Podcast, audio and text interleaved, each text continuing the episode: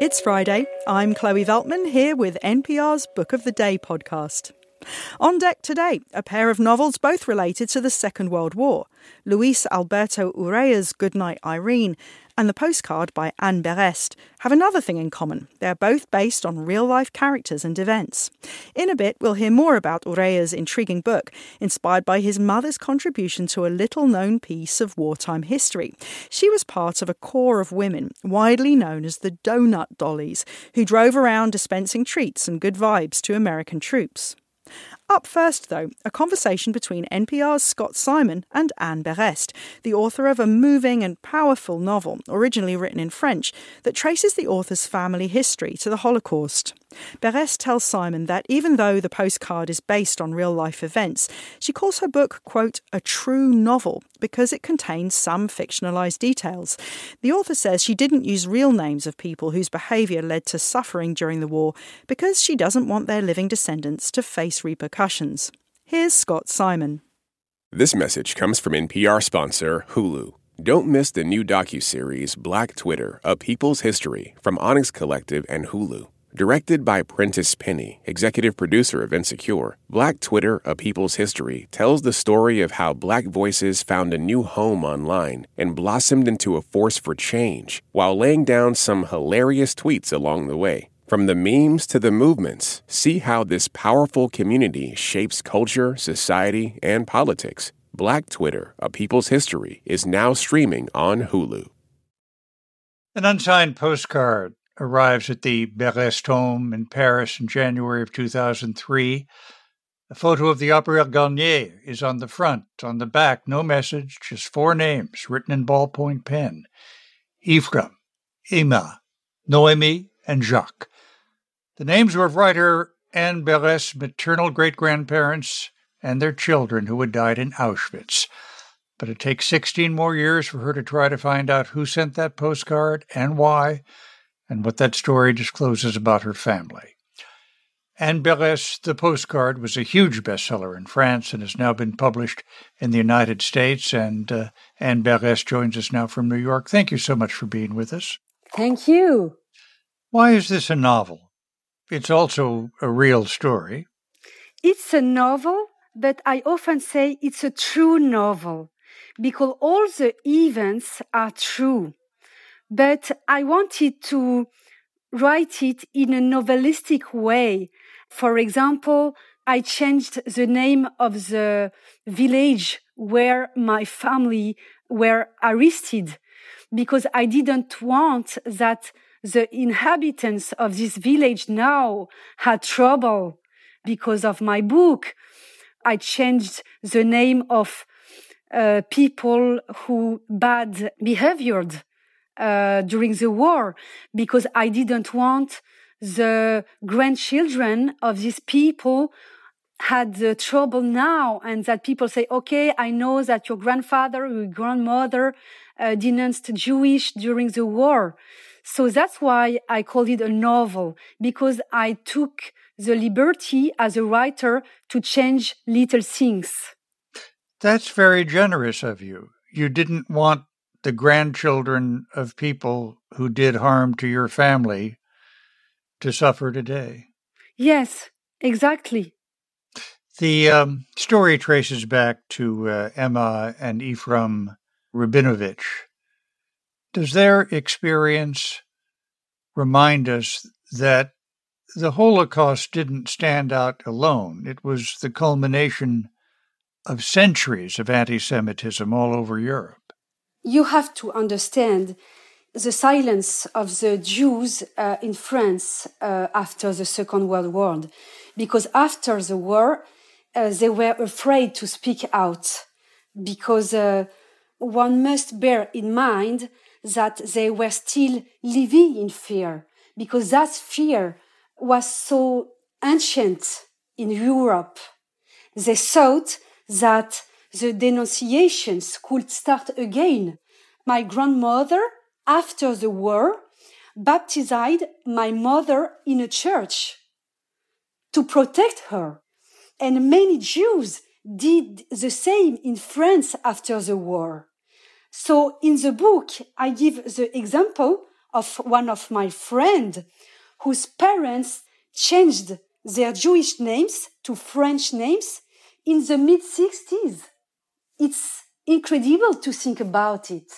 It was the mid 60s in France and Jews wanted to change their names because they'd always said it can happen again. There are sections of the book, especially about life and death in Auschwitz, that are very detailed and difficult to read. You talk about the ways in which prisoners were humiliated and brutalized and lied to up until the moment they were in the gas chambers. Was it especially important to you to tell people about those details? Yes, because this book for me is a book of transmission. If a teenager today read a, a novel and he, he loves a novel, it means that one day he will open an historical book. The historical passages were particularly difficult to narrate in the book. I'm not an historian, but I worked as an historian. I read all the books I could. I watched all the documentaries I could. I want to say that there is not a single sentence in these passages that is invented. I simply wanted to be the link between yesterday's witnesses and today's readers. According to the Anti Defamation League, anti Semitic incidents are on the rise in the United States. They're on the rise in Europe. This is 80 years after the Holocaust, where the world saw where that could lead. Why do you think anti Semitism is on the rise again? It's a big question. And, you know, I, I'm not an historian. As a writer, I can say that now I'm uh, still afraid when I see all the signals in our society. What signals do you see in French society or America? I can't uh, speak about America because I never speak about things I don't really know. In France, yes, I can say that I hear and I see people uh, becoming paranoid against uh, Jews, even in a part of society that you couldn't imagine.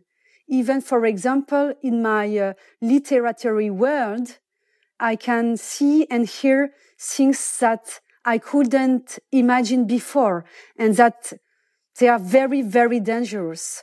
And when I was a child and I heard all Jews say, okay, be careful, anti-Semitism will uh, come back again. I thought it was wrong, but now I know that they were true. What um, do the discoveries that Anne in your novel and in your life makes about her past and her Judaism put into her life today? Before I wrote this book, I knew nothing about my ancestors. And uh, while working uh, on my family tree, I discovered a lot of things, a lot of some strange coincidences uh, that I explain in the book, and I will not uh, uh, spoil it. But these coincidences are for me invisible transmissions. You see that things that, that your ancestors give to you and you don't know. And this idea of invisible transmission is one of the main themes of my book. And I have read articles on cellular memory. You see how our cells have a memory of the emotions. It's a scientific way to explain that our ancestors still live within us and that we still communicate and connect with our ghosts. It seems that in my case, and with my Jewish family, they are not totally dead. They were not totally murdered because something still live in me.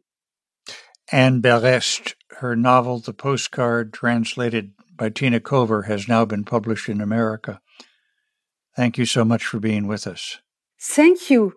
This message comes from NPR sponsor Liveright, publishers of Left for Dead Shipwreck, Treachery, and Survival at the Edge of the World by Eric J. Dolin. The true story of five castaways abandoned on the Falkland Islands during the War of 1812. Available wherever books are sold. This message comes from NPR sponsor REI Co op. REI has gear, clothing, classes, and advice for camping and glamping, biking and hiking, axing and snacksing. Visit your local REI co op or rei.com for the million and one ways to opt outside. Our next book takes a completely different angle on wartime history. Pulitzer Prize finalist Luis Alberto Urrea wrote his novel Goodnight Irene as a way to celebrate his mother and resurface the long forgotten story of the women who helped the Allies beat the Nazis with coffee and donuts. The lively discussion with NPR's Scott Simon delves into why the author felt he couldn't make this a non fiction book and how the events of World War II shaped the futures of both his mother and her best friend Jill in startlingly different ways.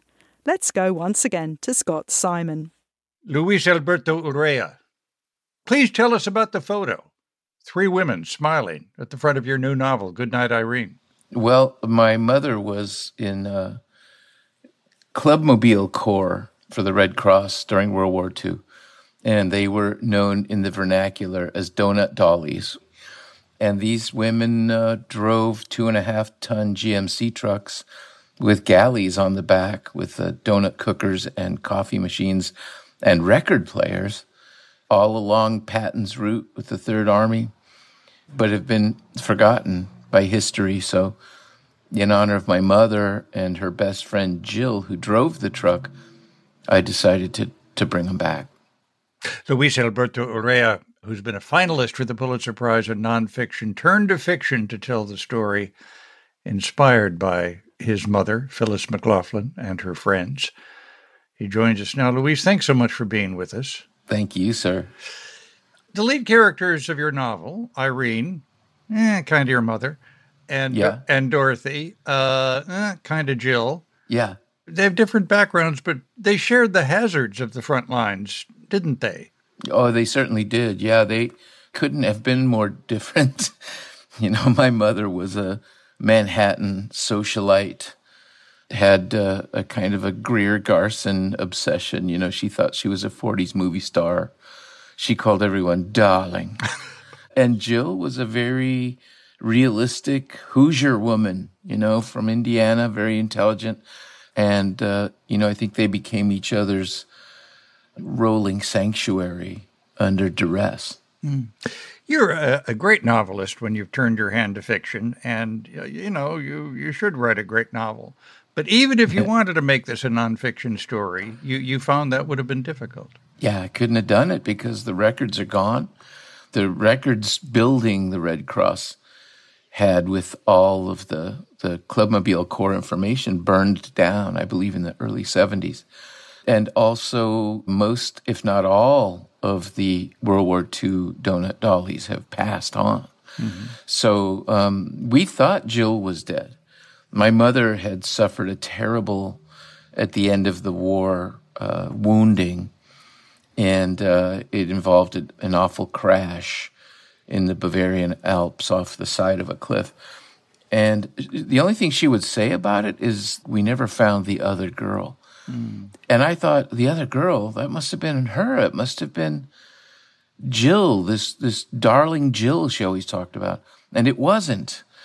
You know, as we were researching, we found materials written by Jill, Jill Pitts Knappenberger. And through some investigation, we found that she was alive. She was 94 at the time. And when she got on the phone with me, she said, You must come see me, but don't wait until I turn 95 if you catch my drift. Oh my gosh! And so I thought, I'm already in love with this woman. We went down there, and when she let us in the house, there was a portrait of my mom on the wall. looking like a 40s movie star. And she said the thing that launched the book. She said, I drove the truck, but your mother brought the joy. Let me ask you to talk about some of the toughest stuff. Yeah. The the hell that indeed they went through. Because yeah. um, the young women in the clubmobile were at the front lines. They were part confessor. They were crushes. They were object of desire. They were maternal substitutes. Yes. A lot to carry.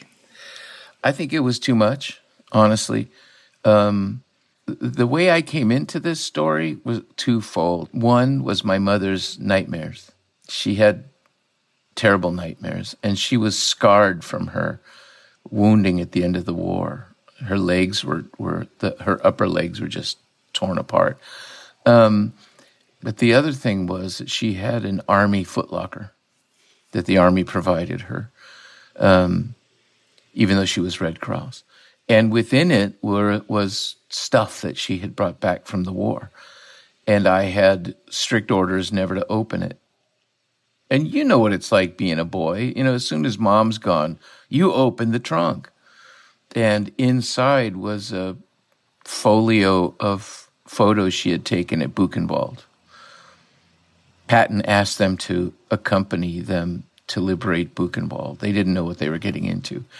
And uh, she took photographs of the corpses on the ground. And she told me, I took those pictures until I grew ashamed of taking those pictures. And she said, But I have been ashamed every day of my life since that I didn't keep taking pictures, that I stopped.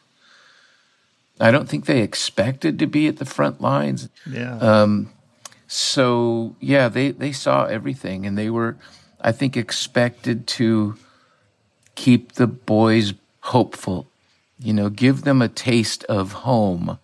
Um, so of course, coffee and donuts. They'd passed out chewing gum. They passed out candy bars. They sometimes brought mail.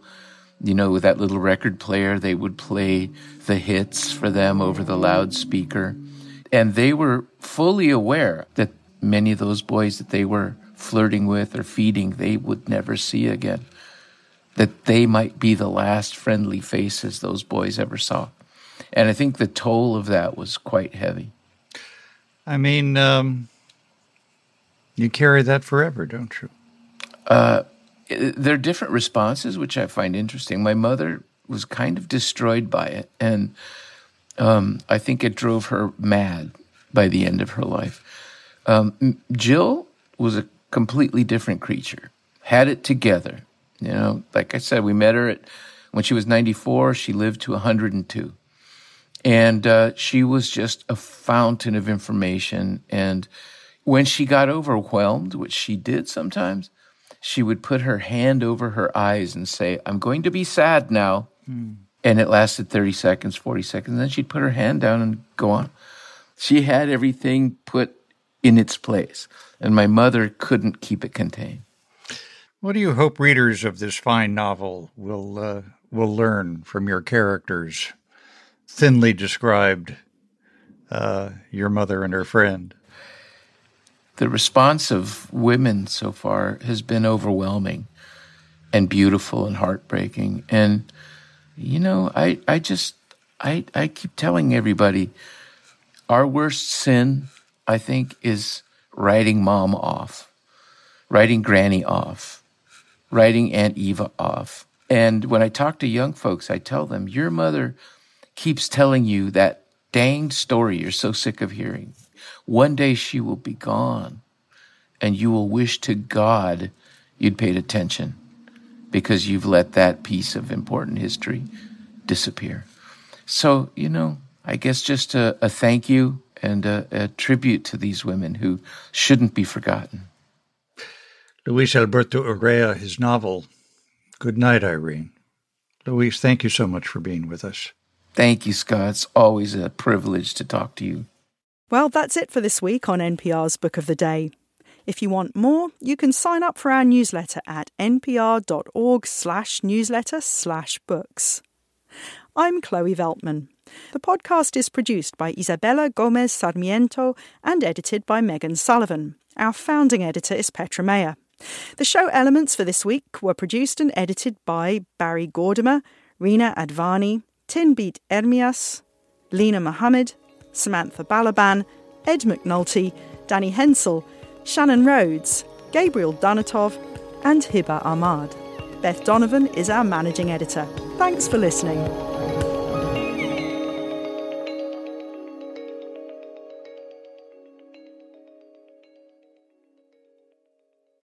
This message comes from NPR sponsor Vuori, a new perspective on performance apparel. Clothing designed with premium fabrics, built to move in, styled for life. For 20% off your first purchase, go to vuori.com slash NPR. Support for NPR and the following message come from IXL Online. Is your child asking questions on their homework you don't feel equipped to answer? IXL Learning uses advanced algorithms to give the right help to each kid, no matter the age or personality. One subscription gets you everything. One site for all the kids in your home, pre K to 12th grade. Make an impact on your child's learning. Get IXL now. And NPR listeners can get an exclusive 20% off IXL membership when they sign up today at IXL.com/NPR. In this country, some truths aren't self-evident. In NPR's Black Stories, Black Truths, a collection of stories as wide ranging and real as the people who tell them, we celebrate the Black experience for all its soul and richness. Search NPR Black Stories, Black Truths wherever you get podcasts.